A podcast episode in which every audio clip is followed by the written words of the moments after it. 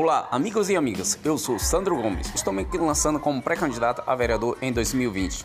Há mais de vinte anos, trabalho como servidor público na Câmara Municipal aqui de Brumado. Lá percebi a real necessidade de um representante político para a nossa comunidade.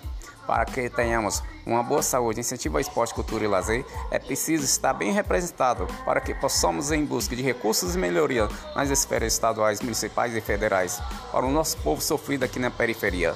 Por isso, meus amigos e minhas amigas, estou me lançando como pré-candidato a vereador em dois mil e vinte. Tô com o Fabrício. Eu sou Sandro Gomes e tô com o Fabrício.